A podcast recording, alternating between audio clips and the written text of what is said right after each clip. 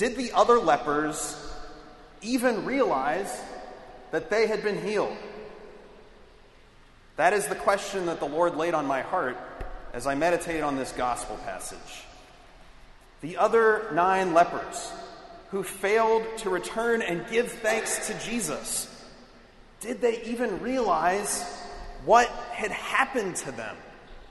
Did they bother to notice that, that this great gift from Jesus had been given to them, free of charge? Why ask this question? Well, as the gospel passage from Luke goes, ten lepers cry out to Jesus, right? They say, "Jesus, Master, have pity on us." And Jesus responds saying, "Go, show yourself to the priests."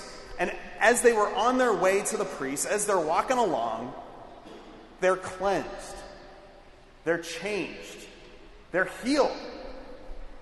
And then comes this really fascinating verse. And one of them, realizing he had been healed, returned, glorifying God in a loud voice, and he fell at the feet of Jesus and thanked him. The gospel text says nothing about the other nine realizing that they had been healed. And this makes a lot of sense given kind of the wider context in Luke's gospel. Immediately following this story of the ten lepers, Jesus speaks about the coming of the kingdom of God. And he says point blank that it will be very easy to overlook. The kingdom of God, Jesus says, is not coming with signs to be observed, nor will they say, "Behold, here it is," or "There, for behold, the kingdom of God is in your midst." Maybe the nine lepers who did not come back to thank Jesus missed the coming of the kingdom in their life. Perhaps they were totally oblivious that their lives had been changed forever by Christ. I think this is really applicable to our lives today. I can certainly speak for myself when I say that my ingratitude, my failure to come back to Jesus over and over and over and thank him for everything he's done for me, usually boils down to a kind of selfish lack of awareness. Never have I, you know, stored up this kind of betrayal of God and just say, "God, I'm not grateful for everything that you've done for me." I don't stand up here and say, say to God, "God, look at all this stuff you've given me. Look at all these things that you've blessed me with. I'm not grateful to you." That's just not how it happens. Rather, my ingratitude usually consists in simply not noticing God, simply not realizing what he's up to, not even being aware of the blessings as they are happening to me. And like those nine ungrateful lepers, I just go blindly on to the next thing, to the next task. I move on with my life, carelessly leaving Jesus in the dust. And I think at the heart of this is a kind of like forgetfulness. Over and over again, I think we forget a central Christian truth, a truth that might help us to remember to come back to the Lord and thank him, actually. And that truth is this: we are all healed lepers. This is the bold claim of our faith, right? Jesus Christ was sent by God the Father not to call the righteous, the perfect, the hyper-religious. No, he came to call spiritual lepers. He came to heal deformed and broken hearts, twisted by hatred, jealousy, lust, pride.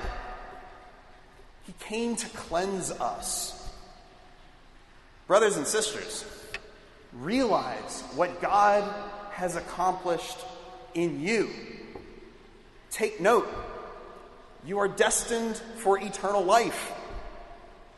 Don't overlook that. The night before Jesus died on a cross, as he finished washing the feet of his disciples, he turned to them And he looked them in the eye and he said, "Do you realize what I have done for you?" At every single Mass, we have a chance to come here and reply, "Yes, Lord, we know what you've done for us. We know that you cleansed us. We know that you healed us. We know we don't have to pretend to be perfect church people who somehow deserve something from you." No. We humbly claim our true identity, that we are healed lepers who, by God's grace, free of charge, come here and appreciate what has happened to us.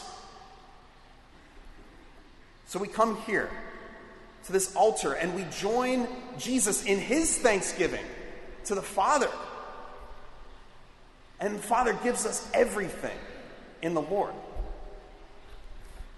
And this brings me back to my final point, which is this.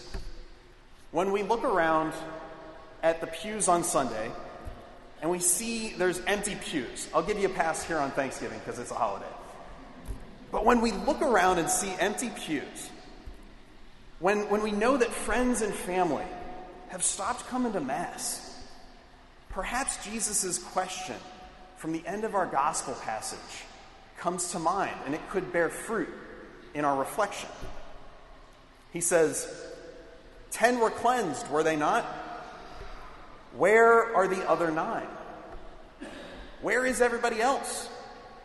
Why are they not here with us around this altar, receiving the real presence, the body, blood, soul, and divinity of Jesus?" Imagine this for a second.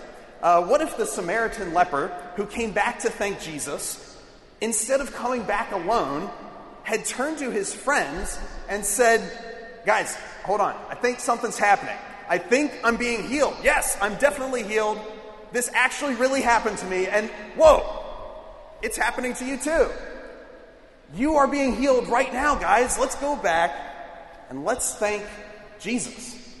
Let's thank the Lord, because something has happened to us." They might have ignored him, sure.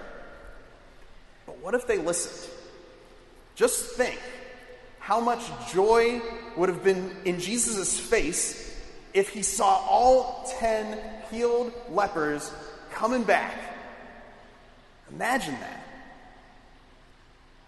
This is what I think evangelization is all about. And it's what it's supposed to look like in its essence. It's not about jamming God or religion down people's throats. It's not about arguing people into conversion. Now, sharing the gospel is about helping others to finally realize what Christ has done for them. The church exists for this reason, to announce to all the world that in Christ we are healed lepers, loved intensely by a generous and a good God. The only appropriate response to that is pure thanksgiving. So as we come to this altar today, we remember that we are filled with thanksgiving. We are filled with Eucharist, Jesus' real presence. And filled with that, we can go out into this world and remind them that they have been healed, that they have been claimed, that they've been chosen by God to be here with us. That is what it's all about. You've been changed by Christ. Don't forget it.